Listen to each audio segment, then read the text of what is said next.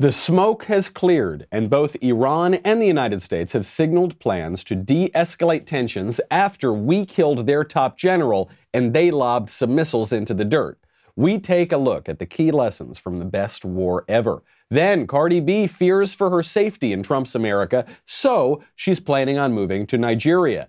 Joy Behar endorses white supremacist Richard Spencer on The View, and Prince Harry quits his own family, proving once again that you should never marry a feminist. Finally, the mailbag, all that and more. I'm Michael Knowles, and this is The Michael Knowles Show.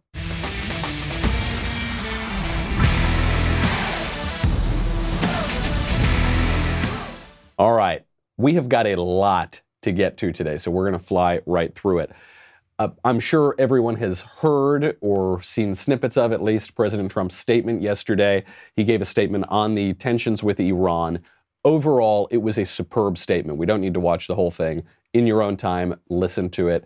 It was really, really good. I mean, it was just. I, I, dare say it was a flawless statement. He tripped over a few words, so it wasn't technically flawless, but in, in terms of the strategy that was being conveyed, it was just perfect. Trump pointed out that Soleimani was a dirtbag who had to die.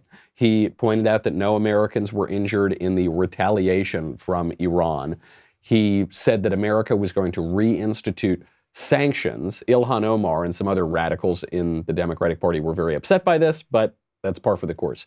Uh, by saying he was going to reinstitute the sanctions, this was a de escalation. Obviously, just as Iran said that in order to save face, they had to respond to the killing of Soleimani, so too the United States has to respond to the ballistic missiles that were shot at our base, even though nobody was killed, thank God still, the, that response of the sanctions is a de escalation. It's very smart.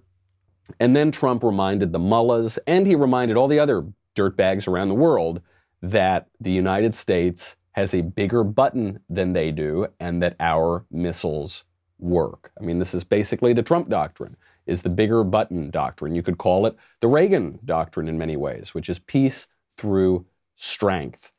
And he also got in a good knock on Barack Obama and the previous administration here. Just a, a short clip from the speech where President Trump explains how we got into this mess and how he's cleaning up what Obama started. Iran's hostilities substantially increased after the foolish Iran nuclear deal was signed in 2013. And they were given $150 billion, not to mention $1.8 billion in cash. Instead of saying thank you to the United States, they chanted death to America. In fact, they chanted death to America the day the agreement was signed. Then Iran went on a terror spree, funded by the money from the deal, and created hell in Yemen, Syria, Lebanon, Afghanistan, and Iraq. The missiles fired last night at us and our allies were paid for with the funds made available by the last administration. Right. The, the missiles were funded with the money sent over by Barack Obama to Iran. That is a very politically evocative way to look at the situation. It also happens to be correct. People are saying that this is gratuitous, that he didn't need to take the shot at Obama here. Yes, he did. It was one of the most important aspects of the whole statement because we have to ask ourselves how did we get here? How did we get to the precipice of war with Iran? The left is trying to blame Trump. It isn't Trump's fault. The way we got to the precipice of war with Iran is not because we showed some strength and killed their general. Killing their general was a response to acts of war that Iran was already foisting upon us, including the attack on the Baghdad embassy, including the killing of an American contractor just a couple weeks ago, including hundreds of, of American deaths at the hands of Soleimani in the region. How did we get here? The answer is the feckless policies, in part brought about by Barack Obama. And for those saying that Trump shouldn't blame Obama for everything, Obama blamed Bush for every little thing that happened during his presidency. His completely failed economic recovery, the political obstruction, the wars in the Middle East, many of which he started, Obama started. He would just blame Bush for everything. No president in my lifetime has liked blaming the past administration as much as Obama, possibly until Trump, because he learned a, a page out of Barack Obama's playbook. Trump here is rightly pointing out that he is solving the problems brought on by Barack Obama. And Obama and his administration, by the way, didn't just leave it at blaming Bush and then failing throughout their eight years. They have been undermining Trump's campaign and then presidency from the very beginning. They spied on him to begin with. They tried to cheat the 2016 election. And then ever since he got into power, they have they've actually been calling foreign powers. They've been calling Iran to try to undermine Trump's Iran strategy. So Trump comes into office and he says, We're going to rip up that crappy Iran deal and we're going to negotiate our own deal. And John Kerry, Obama's Secretary of State, gets on the phone with Javad Zarif, who's the foreign minister of Iran. And he gets on the phone and he says, Javad, I'm so sorry, honey, honey, monkey, please, lovey dovey. He, he always sounds like Thurston Howell III at whenever I see him speak, and he, he kind of looks like I don't know, Frankenstein or something, or Herman Munster. And he's just there, this frozen, waspy politician trying to cling to whatever power is still left. And he says, Javad, please, we'll work it out. Don't, don't let this deal fall apart because this is the Obama legacy in Iran, is that Iran deal. And look at what the legacy has led to. American deaths, an attack on our embassy, fecklessness, and a complete absence of deterrence. President Trump reinstituted that. This has worked out perfectly. I was just recounting yesterday the victories of, the, of this administration, where this is the cherry on top of the sundae. We'll get to that in a second. Then we'll get to the very important news, of course, which is Cardi B. But first, let's face it. Most New Year's resolutions are hard to keep. Get more exercise, save more money. There is a resolution, however, that is easy to keep. Stop wasting time going to the post office. Use stamps.com instead. I love stamps.com. I mean, they've been with us almost since the very beginning. With stamps.com, you can do everything that you do at the post office right from your computer. And I will tell you, as, as a millennial, I, I, I go to the post office like twice a year, maybe. I can't bring myself to do it because in every other aspect of our lives, we can use our computers, we can use our phones to get these kind of basic things done. And yet some people just haven't adapted quickly. That's where stamps.com comes in because stamps.com is bringing the post office to your house. Big discounts on postage, by the way. So stamps.com, you get every service of the U.S. Postal Service at your computer, whether you're a small office sending invoices, whether you're an online seller shipping out products, maybe you're a warehouse sending thousands of packages a day. Stamps.com can handle it all with ease. We here at the Daily Wire Love it. Simply use your computer, print official U.S. postage 24 7 for any letter, any package, any class of mail, anywhere. You can do that today. No risk whatsoever. With my promo code Knowles, K-N-O-W-L-E-S, you get a special offer that includes a four week trial plus free postage and a digital scale. No long term commitments or contracts. Go to stamps.com. Then click on the microphone at the top of the homepage and type in Knowles, K-N-O-W-L-E-S. Stamps.com, promo code Knowles, K-N-O-W-L-E-S. Go do it right now. You will thank me later. Stamps.com. Never go to the post office again. After this moment, this, this precipice on the brink of war, people saying it was World War III, a bunch of ignorant millennials and Zoomers saying that they're going to reinstitute the draft or something. We haven't had the draft in this country in decades. Trump strikes back and causes Iran to blink causes Iran to back down, and then we de escalate the tensions. Right now, Javad Zarif, John Kerry's buddy, uh, says that there is not going to be a further response, and Trump is pulling back now. And it looks like we've avoided the war. Or maybe we've already had the war and it was the best war ever because no Americans died in that war. I was going through the math. I thought, booming economy, record low unemployment, record high consumer confidence, manufacturing confidence. The leader of ISIS dead, the top military general in Iran dead, deterrence reinstituted, record deregulation, 187 judges, two of whom are on the Supreme Court, solid judges who will have a legacy far longer than the Trump administration. The list goes on and on and on. You have to admit it. We all have to admit it to ourselves, even those who were skeptical of Trump, even those people on the left, maybe, who hate Trump's character, you have to admit the man is an excellent president. He's doing a great job. The handling of this Iran issue from the Baghdad attack, uh, embassy attack, before that, the, the response was it was flawless. It couldn't possibly have gone any better. No American casualties as we stand up to Iran, as we take out one of the most important men in their country and one of the most important men to global terrorism. And no American casualties is the response to that. Because we've now reestablished the credible threat of violence and we've, we've maintained President Trump's unpredictability, one of the most important advantages you can have in foreign affairs. He's doing a great job. And if you're one of these people on the left, right, or center who are still laboring under this misapprehension that Trump is some bumbling idiot who just accidentally seems to get all these things right, he's just that bumbling fool billionaire who married a supermodel who succeeded in network television and real estate and casinos and politics, got the biggest job in the world on his first try. If you still think that, you've probably got the wrong idea. You're probably looking at this a little wrong. Presidents have always Uh, had the advantage, the successful presidents have always had the advantage of being underestimated. It was true of, it's certainly true of Trump. It was true of George W. Bush. It was true of Bill Clinton, right? George Bush, he was a total idiot. Bill Clinton, he's just a nice guy from Arkansas. It was true of Ronald Reagan. He's just a dumb actor. He's just the guy who did bedtime for Bonzo.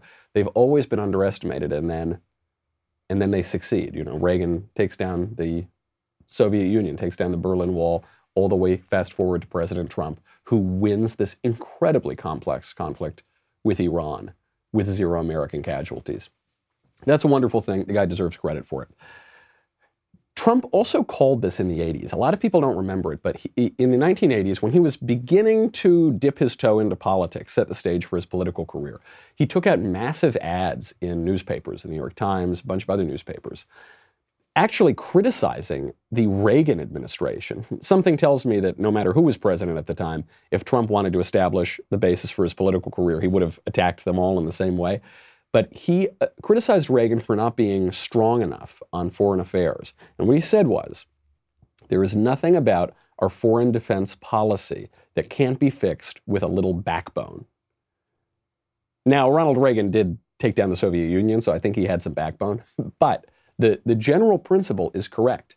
Because when you look at President Trump's foreign policy, he's not fundamentally reordering the world order, right? He's not fundamentally reordering American foreign affairs. He isn't actually dismantling NATO or allying with people that we don't ally with and betraying our allies and cozying up to our enemies. He's not actually doing that. I know the mainstream media says so, but look around. It, it all basically looks the same. The difference is the backbone. The difference is when you draw a red line, you actually back it up. The difference is deterrence. And it's so simple. I was talking to a friend of mine, very prominent in foreign policy, who said, all these academics, all these intellectuals, they make foreign policy so much more complicated than it should be. Actually, the key to foreign policy is that it's very simple. Be good to our allies and crush our enemies. It's simple enough. Don't, you know, you don't need to make it more complicated. I think that's Trump's view of it, and it happens to be correct. A Medal of Honor recipient at the White House earlier this week summed up the approach. It was a beautiful, beautiful, simple explanation of our foreign policy. We'll get to that in a second. Then, of course, I promise you, we're going to get to the most important news. I know you're on the edge of your seat because Cardi B is going to move to Nigeria and the royal family is, is breaking up. Prince Harry is doing this, and it's all the fault of one American actress. But first, I got to thank our friends over at Quip. Quip, the makers of the Quip electric toothbrush, want you to know that there is a single discovery that matters most for your dental care, and it is simply this if you have good habits, you're good. Good habits, that's what it's about. It's not that you need this one simple trick that you do once and then you're gonna have great teeth. No, you need good habits. This is true in every realm of life. Aristotle describes virtues as habits. You got to practice them, okay? And when it comes to your teeth, that means brushing for two minutes twice a day and flossing regularly. Doesn't matter what brand you use, okay? You just got to do it. Quip makes that so simple, starting with an electric toothbrush, refillable floss, and anti cavity toothpaste.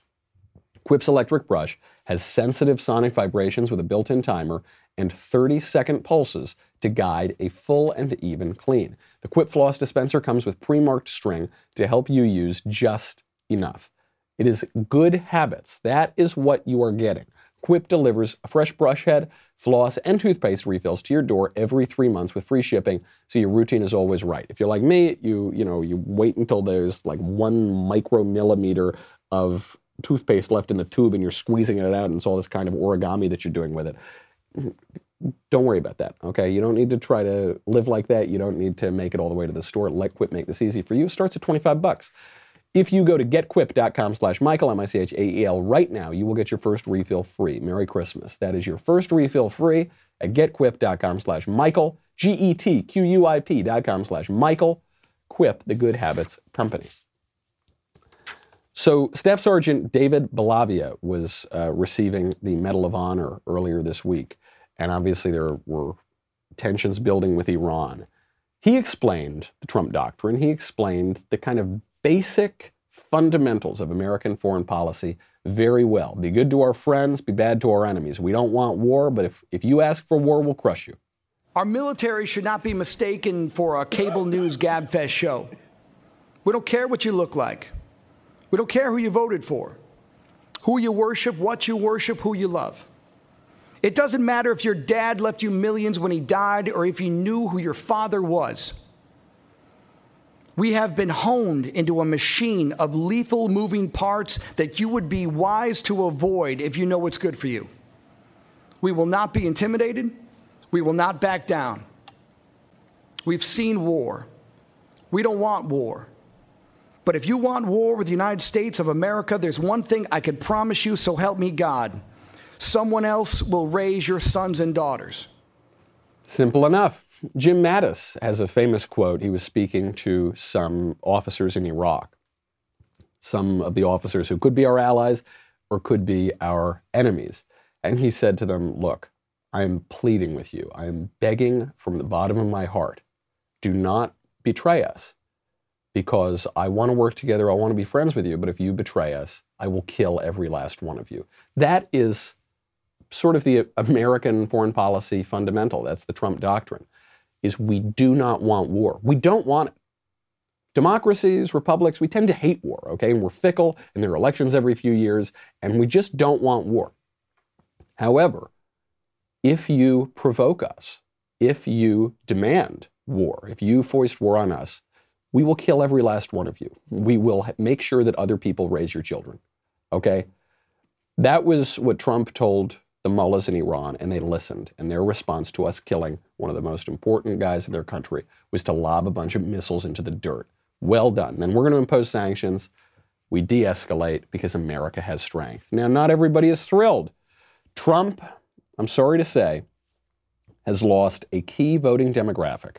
He has lost the Cardi B vote. Who is Cardi B? I don't really know. I guess she's a, a, figure in music or something. She's a really funny character. I really like her as a cultural figure. She uh, she's now become kind of a Bernie bro. But previously, she had this video go out where she realized how much money the federal government was taking out of her paychecks, and she was just irate. It was the, it was this beautiful moment because it was like looking almost at a child, at a, like a 16 year old kid gets their first paycheck and says, "Wait, where'd all my money go?" And she she famously said, "What y'all doing with my mother effing money? I want receipts. I want receipts. What y'all doing with my mother effing money?" So ironically, then because she probably hasn't thought t- too deeply about politics, she's now become a Bernie bro, Bernie who wants to take all of her money, every last penny, but with regard to Iran, Cardi B just tweets out, nah, these memes are effing, and then a few emojis. So, like all the memes about World War III, like they're funny and they're sad and they're terrifying. But SHIT ain't no joke, especially being from New York. It's sad this man is putting Americans' lives in danger. Dumbest move Trump did till date. I'm filing for my Nigerian citizenship. So, first of all, Trump just staved off war more Americans were killed by Iran in the weeks before we killed Soleimani than in the whole retaliation after we killed Soleimani. So this idea that American weakness is how you get peace has been disproven. All right, we just, it was disproven two days ago. However, I want to get to the Nigerian citizenship part because I don't know that Cardi B has ever Googled Nigeria. Nigeria has three times the murder rate of the United States. 50% more crime overall. 27% of women in Nigeria suffer female genital mutilation. Uh, one in four girls and one in 10 boys will experience sexual violence before the age of 18. And 31.4% of girls will report that their first sexual encounter was rape. Nigeria is not a safe place. It's not a particularly pleasant place. The United States of America, much safer, much more pleasant. This is what happens. This is the effect of Trump derangement syndrome, okay? This is TDS in action. Is people, especially on the left, get so wrapped up in the eccentricities of Trump, in the quirks of his personality, that they begin to think patently absurd things like we will be safer in Nigeria than we are in the United States. Look no further for this. You want to see the, the perfect, the prime example of Trump derangement syndrome? Look at the ladies on The View. On The View yesterday, Joy Behar, who's kind of the central leftist woman on The View, she literally sits in the center of the table and she's the main leftist there. She was so happy because Richard Spencer, the white supremacist, is furious at Trump that Trump is standing up to Iran. She didn't even think through the implications of her excitement, which is that Joy Behar is now on the same side as Richard Spencer. And they don't just accidentally fall on the same side or coincidentally, they're on the same side of the same policy question for the same policy reasons. Maybe that would cause a rational person to rethink their own views on the policy. Not Joy Behar. She's just so happy that anybody, including a white supremacist, opposes Trump. There was one small thing you were saying. What's some good news? This is a tiny thing that I noticed. Uh, you remember Richard Spencer? He's basically the organizer of Unite the Right, Lunatic. the white nationalist group that was marching in Charlottesville. It was all in for Trump. Not anymore. Here's his quote. He tweeted last night, I deeply regret voting for and promoting Donald Trump in 2016. Oh my gosh. Wow. I mean- that's, that's big. That's interesting. Do you know why? Well, It- it has because to do with Trump, support like I said Israel, yesterday, right? Trump ran on not invading and not being a war That's what I'm monger. talking I love it, and I love the applause. Because we have some good news. We won another person over to our cause. We're on the same side as Richard Spencer. Woo! Yeah, we're on the same side as that white supremacist guy. Woo! If she had stopped to think about this for two seconds, she would say, wait a second. If Richard Spencer opposes Trump, and I oppose Trump, and if Richard Spencer opposes showing strength to Iran, and I oppose showing strength to Iran. That means that I'm on the same side as Richard Spencer. That's that's probably not a good look. Maybe I should be on the same side as Donald Trump. Uh-oh. Whoops, that's not great. It wasn't just Joy Behar. I would say the key here is obviously the Trump derangement syndrome. The key is taking a moment to think about the implications of your policy views. Okay, I'm not saying that you now Joy Behar needs to support Trump. I'm not saying I'm saying she needs to stop, take a beat, hold on a second, and realize the implications of what she's saying. Ilhan Omar did exactly the same thing yesterday. Ilhan Omar, member of the squad, she came out and said, even Trump's sanctions on Iran are unacceptable. We can't sanction Iran because, quote, sanctions are economic warfare. Sanctions cause death and starvation and disease. Sanctions are terrible, right? Okay. What she failed to remember is that a year ago, Ilhan Omar explicitly called for sanctions of Israel. So, by admitting that sanctions are economic warfare and they cause death and destruction and mayhem, what she's saying is we can never engage in war with Iran, even if Iran is killing our servicemen to the tune of over 600, even if Iran kills a contractor, an American contractor, just a couple weeks ago, even if Iran attacks our embassy, even if Iran lobs ballistic missiles at US bases. We can never engage in that kind of warfare with Iran.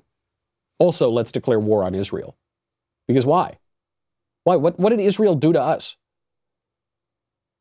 I, I've, I have a few suspicions of why Ilhan Omar wants to declare war on Israel, but she, I'm, I'm not even saying she needs to all of a sudden like Israel and hate Iran. I'm just saying if she weren't so warped and so wrapped up by this Trump derangement syndrome, just like Joy Behar, just like most of the American left, she would probably take a moment to think through the implications of what she's saying, and maybe she wouldn't say it. Ideology makes people crazy. You know what else makes people crazy?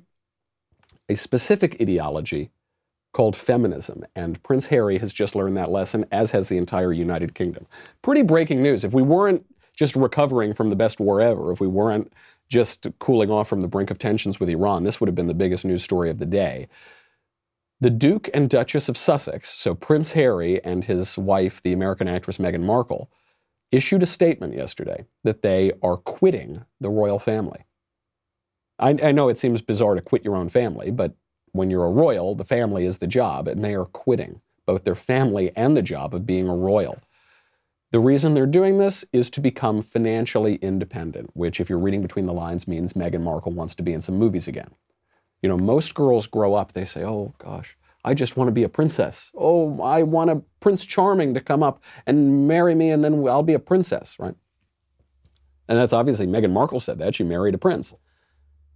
And then she said, mm, actually, I want to be an actress. Nah, it's better to be an actress. Let me tell you something.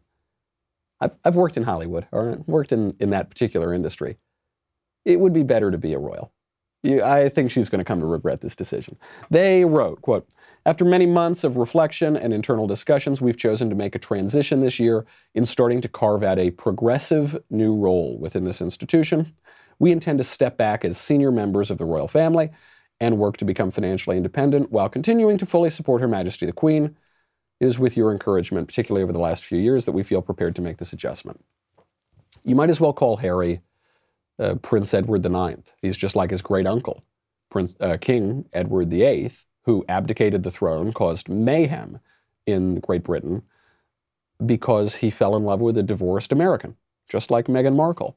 This is very bad. I mean, first of all, why why do we care? There's a certain American view, which is that I haven't cared about the royals since 70, 76. Bang bang, you know.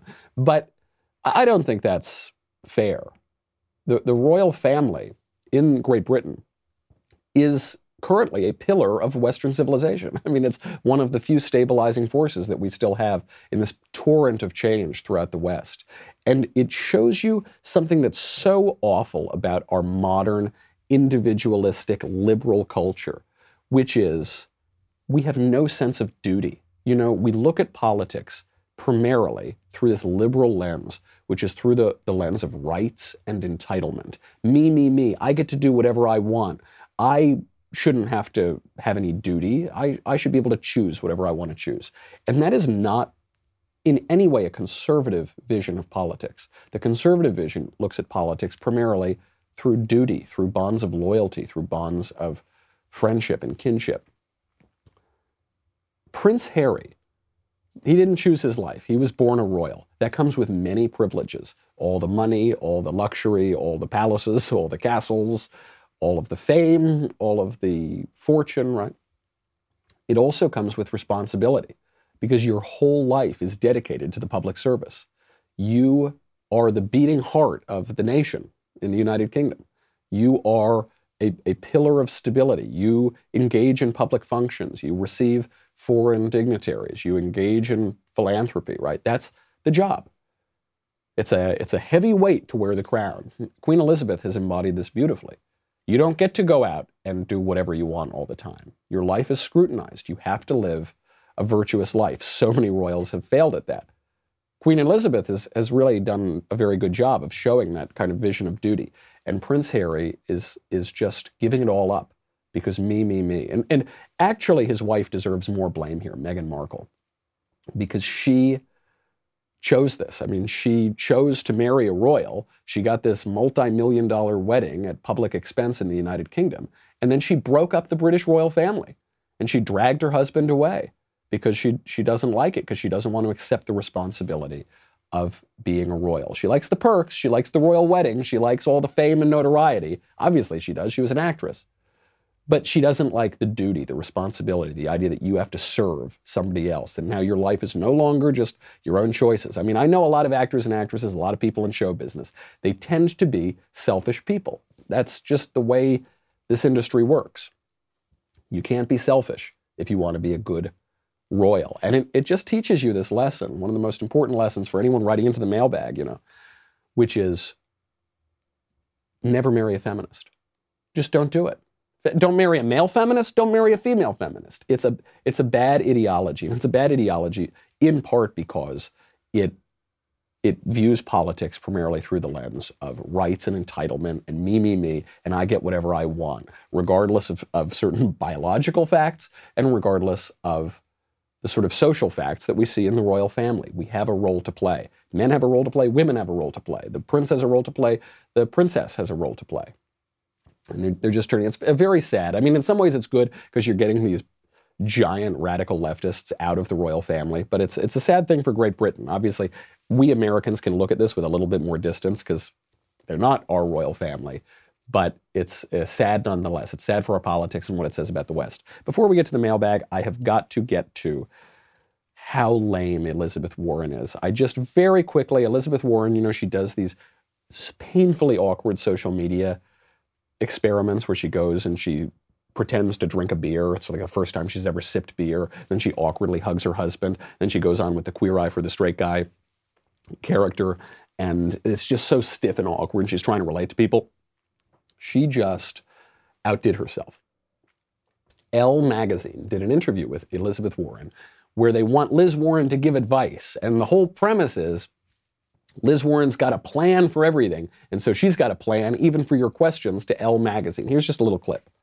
Hi, I'm Elizabeth Warren, and I'm running for President of the United States. I'm here with Elle to solve your problems because if you haven't heard, I have a plan for that. Blah. Oh my gosh, how weak and lame and awkward. So, uh, look, that's par for the course. That's how all these go. She gets asked these questions. A woman says, Hey, this guy that I'm dating, he's not texting me back. What should I do? She says, Dump the guy. You know, and she says, another person writes in and says, Hey, I want to get a dog. My roommate doesn't want a dog. Who cares? I, could you imagine if Trump did this? Be so pathetic. This is so pathetic. Elizabeth Warren is a Harvard professor be who you are. Just say who you are. You're trying to be president. You're not going to be a gal pal. You're not going to be this cool, relatable person. Just be who you are. Trump knows this. That's why he won. Same thing with Reagan. Anyway, they ask her all these questions, and she gives these individual answers. But when she tweeted out the link, she brought them all together as though it were just one question and one answer. And I, I mention it because she's pretty much summed up leftism here. The tweet says, You deserve better. Dump the guy who ghosted you, convince the roommate to let you adopt a dog, and I'll take care of you by canceling your student loan debt.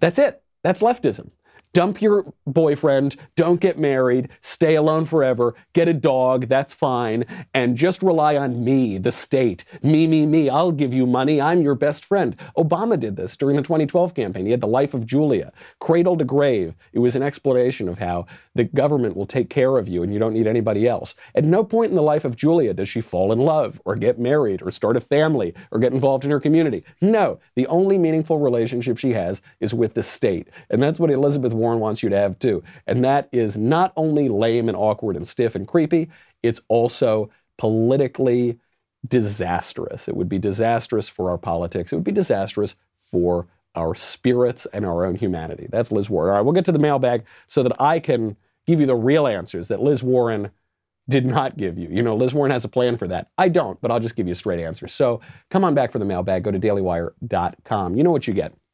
Me, Ben, Drew, Matt, you get another kingdom. You get the leftist tears tumbler, most importantly, and you get to ask questions in the mailbag, which is coming up in just a second.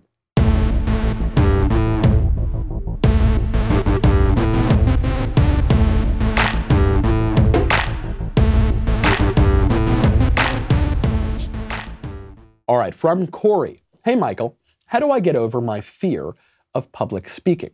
I am the best man at my brother's wedding, and it's a lot of pressure to deliver a good speech. Has public speaking ever been an issue for you growing up or in your career? I obviously have spoken in public a lot. Your first consideration as a best man should not be how you're going to deliver this great oration. Don't worry about the public speaking first. You, you've got a mistake in here that if you fix this, it'll really help you. You said, I've got a lot of pressure on me to deliver a good speech. You're not going to deliver a speech. Do not deliver a speech. You are a best man. You are delivering a toast. A speech is the Gettysburg Address. A speech is Pericles' funeral oration. A toast is one minute long and it wishes the groom and the bride well, and then you sit down. I have seen so many bad best man speeches. I've seen worse maid of honor speeches, but I've seen most best man speeches I've seen have been terrible because they're speeches. Give a toast. A speech is from you, it's full, it's big, it's long, it's giant. A toast is, hey, all the best to these wonderful people. When you write your toast, keep it short. At the most, two to three minutes. If it's closer to one to two minutes, it will be better. Write it all out, that's fine. And then once you write it all out, go through and take out 80% of the first person personal pronouns. I, me, my, get out most of them. This is not about you. Here's the bad version of a best man toast.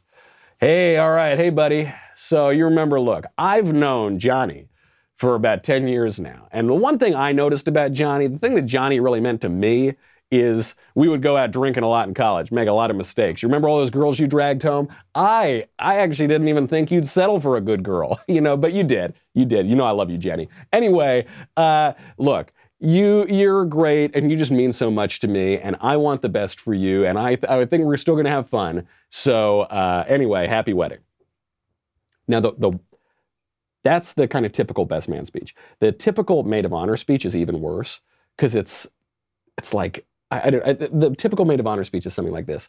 Hey, Jenny, you remember when the Phi Beta Sigma girls would go out? Yeah, well, look, John, when you marry one Phi Beta Sigma girl, you marry all the Phi Beta Sigma girls. Anyway, you're so, you're my best friend. I love you so much. I really th- think this is so great, and I really loved when we hung out, and I really love being here. And I, me, me, my, I, me, me, my, and it becomes a George Harrison song.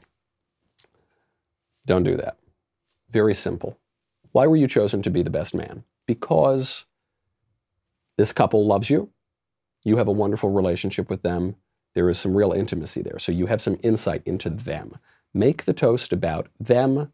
Do not get digs in. We all, we all, because we feel awkward in these toasts, we want to kind of rib them and jazz them because that's the way that especially men relate to one another. Don't do it. Don't, don't, it just always looks lame and petty, and people on their wedding day want nice things. They want beauty, they want love around them, they want gratitude. Just do that. If you keep it simple, if you make it about the couple, if you make it a genuine toast, if you make it a genuine honor of the couple, and if you get yourself mostly out of it, you will give a, a best man toast better than 99.9% of them. From Nicholas. Dear renowned and austere religious podcaster, Dr. Kofefe, thank you for using my title. And Slayer of Libs, Michael Knowles, thank you for using my other title. I have an issue. In the last year, I've fallen madly in love with a fantastic young woman. The issue with that is that dating and marriage isn't in her life plan of joining the Navy and working for the CIA and or some such things that are over my head. My grand plan is trucking. She is one of my best friends, and I don't want to ruin that friendship by telling her how I feel. Should I remain content in having an amazing friend or go for broke and lay it on the table? You don't have a friend at the moment. I mean, I, yes, you, you hang out and you spend time together. What you really have is a love interest. She might have a friend, but you have a love interest. So get that out of your head of, well, maybe we'll just remain platonic friends and that's fine. No. You're both single people. You obviously, you say you're falling madly in love with her. So that's not no longer a possibility. You've only got one life, guys, so go get the girl. Now, if you have completely different visions of your lives, one of you is going to have to change that vision. So if you were to get married and she's going to go join the Navy, then you're going to have to be able to move around with her and you'll be a sort of military husband. If you're going to get married, you want to be a trucker and you're just dead set on being a trucker and that's not going to work if she's moving around all the time, then she's going to have to give up what she wants. There's going to have to be some kind of some kind of give here. But if she's really the love of your life, as you seem to think that she is, then try to win her over. Now, when you try to win her over, don't be weird and sappy about it. Okay, this is a mistake that especially young guys make all the time, because really, when they're pursuing a woman, they're making it all about them, themselves. Don't make it about themselves. Make it about the woman. Be crafty here. You've got to be innocent as a dove and wise as a serpent. So instead of going out and saying, "Oh, uh, Jenny, I just love you so much, and I, I'm sorry I have to spill my my guts here. I just please, you're all I think about. You're all I dream about." No, don't. Uh, any woman is going to say like, "Ah, gross, get, get out of here." But you could say, "Hey, let's uh, let's go get a drink this weekend." You know, uh, when you go get a drink, you say, "Hey, it's a lovely dress you're wearing." Oh, oh thanks, thanks, Johnny. Yeah, oh, no problem, Jenny. Yeah, it's really. Ooh, look at that. Mm. Well, anyway, okay. Uh, we'll have another round, please. Okay. So, what are you thinking about this summer? What are you thinking about your career? What are you thinking about this? Engage with her, get her thoughts on what she's interested in, and then make it clear slowly and deliberately and confidently that you like her. Present yourself as a man that she would fall in love with too. And all that requires is a little bit of confidence, a little bit of directness, and a little seriousness serious in purpose and light and funny in conversation. Now, I have seen very ugly guys, guys with no prospects, guys who aren't that smart. I mean, guys that you would say on paper, not the best catch, end up with very beautiful women, very great women. Confidence is the key. All right, seriously, that confidence and seriousness, taking her seriously and having a little levity and a little humor in the conversation. Go for it. Go. Kiss the girl. Come on. From Golda. Dear Mr. Knowles, can men and women just be friends without de- developing romantic feelings toward the other? Thank you for all that you do. Yes, of course they can. I got plenty of female friends, and I hope that my female friends have a male friend in me and other people. However, there are parameters here, there are some limitations. So, two married people, a married man and a married woman, can be friends with one another, right? There's no prospect and you have to not be willing to cheat on your spouse. So there's no prospect of any romantic involvement. Those kind of people can be friends. Or a man can be friends with a woman that he doesn't find attractive, or vice versa. A woman can be friends with a man that she doesn't find attractive. Though that can get dicey because if you're both single, then there might be some unrequited feelings here or there. It can happen.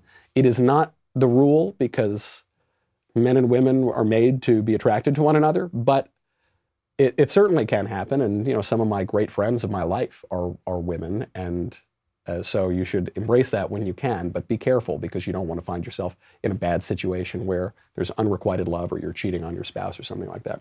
From Blake, dear master of Daily Wire's intrigue and force, I was wondering if there were any ways we could convince the left to support our efforts to sanction Iran. Do you know of any laws in Iran that limit the rights of LGBTQ citizens? Maybe Iran has some strict gendered bathroom rules or something that they've concealed from the left. Surely, if we can only uncover laws like that, we could find some common ground. Thanks. No, it doesn't matter. They know that. They know that they push gays off of roofs in Iran and, and throughout the Muslim world. They, they know that it's not that they love Iran. It's not that they love these sort of countries and cultures that fundamentally disagree with their own ideology. It's that they hate the West. It's that leftism or progressivism is essentially an attack on Western tradition. It's progressivism, right? They're trying to run away from the tradition that, that we currently have. So anybody who opposes that Western tradition, they are going to cozy up to. The enemy of my enemy is my friend, and there's no Iranian law you're going to find that uh, is going to change that. From Nick, Dear austere religious podcaster, aka the Michael Knowles, who would win in a fight between you, Ben Shapiro, Andrew Klavan, Matt Walsh, and the God King? The rules would be the only weapons allowed would be tumblers and the published books of whoever wields them. Also, mandatory ad breaks every five minutes for ZipRecruiter. Who would win? Ah, that last part is what throws me off because if it were just the published books of whoever wields them, then obviously I would win because I believe my best selling blank magnum opus, Reasons to Vote for Democrats, a comprehensive guide, has outsold all of those guys with their books with words. So I would win in that case. However, once you add in the ZipRecruiter ads, then it just becomes a fight between Ben and Jeremy because Ben and Jeremy can wield the ZipRecruiter to uh, fire me and hire somebody else to take my show. So that's the the trick there. And then Ben and Jeremy would have to duke it out. And I don't want to get into predicting who wins that. All right, one more question from Michael, because I like that name. Dear Michael of the Camp Knowles, the most revered and austere religious podcaster. There is a lot of debate about whether our country is a democratic one or a republic. As far as I can tell, the only difference is representation and a charter at its core. Can you please explain what the difference is between a democratic country and a republic? Thanks in advance. Yes, it is in many ways a question of degree. A direct democracy is where every citizen is participating directly in the lawmaking process. An indirect democracy veering toward what we would call a republic is when we elect representatives to make our laws for us and to govern ourselves for us. The trouble that has happened in our country is that the, our founders set up a republic, but over time, it has become much closer to a democracy. This is the natural inclination of representative governments. This is the natural inclination of rule by the people. Our founders knew this and our founders feared this. And we've made democracy into a byword for good or, or wonderful or the way things should be. And so anytime something gets more democratic, we all cheer it on. But there are perils of democracy. You know, in a democracy, you don't have constitutional protections. In a pure democracy, it's just the will of the majority. That's all that matters. And it runs roughshod over the rights of minorities, and certainly over the rights of the smallest minority of all, which is the individual. We have become more democratic over time. It's in the nature of these representative governments. It probably means that all things must die, even including this wonderful experiment in government that we have. But we can try to protect it today by preserving that, that republic, by, uh, by keeping what Benjamin Franklin is reported to have said at the Constitutional Convention a republic, if you can keep it right, by preserving those institutions. And that means thinking a little more seriously about our politics than, woo, democracy now, everybody gets exactly the same thing all the time, woo, like pretty much Liz Warren dancing around to, to music and to empty slogans such as that. It's on us. We have to do our best to educate our fellow citizens, and we got to preserve it at the ballot box. That's our show. I'm Michael Knowles. This is the Michael Knowles Show. See you on Monday.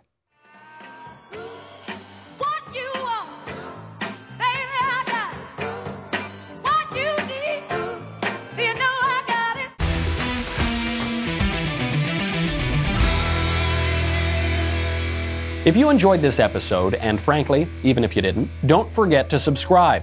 And if you want to help spread the word, please give us a five star review and tell your friends to subscribe. We're available on Apple Podcasts, Spotify, and wherever else you listen to podcasts. Also, be sure to check out the other Daily Wire podcasts, including The Ben Shapiro Show, The Andrew Klavan Show, and The Matt Walsh Show. The Michael Knowles Show is produced by Ben Davies, director Mike Joyner, executive producer Jeremy Boring. Senior producer, Jonathan Hay. Supervising producers, Mathis Glover and Robert Sterling. Technical producer, Austin Stevens. Assistant director, Pavel Wadowski. Editor and associate producer, Danny D'Amico. Audio mixer, Robin Fenderson. Hair and makeup, Jesua Olvera. Production assistants, McKenna Waters and Ryan Love. The Michael Knowles Show is a Daily Wire production. Copyright Daily Wire 2020. On the Matt Walsh Show, we're not just discussing politics. We're talking culture, faith, family, all of the things that are really important to you. So come join the conversation.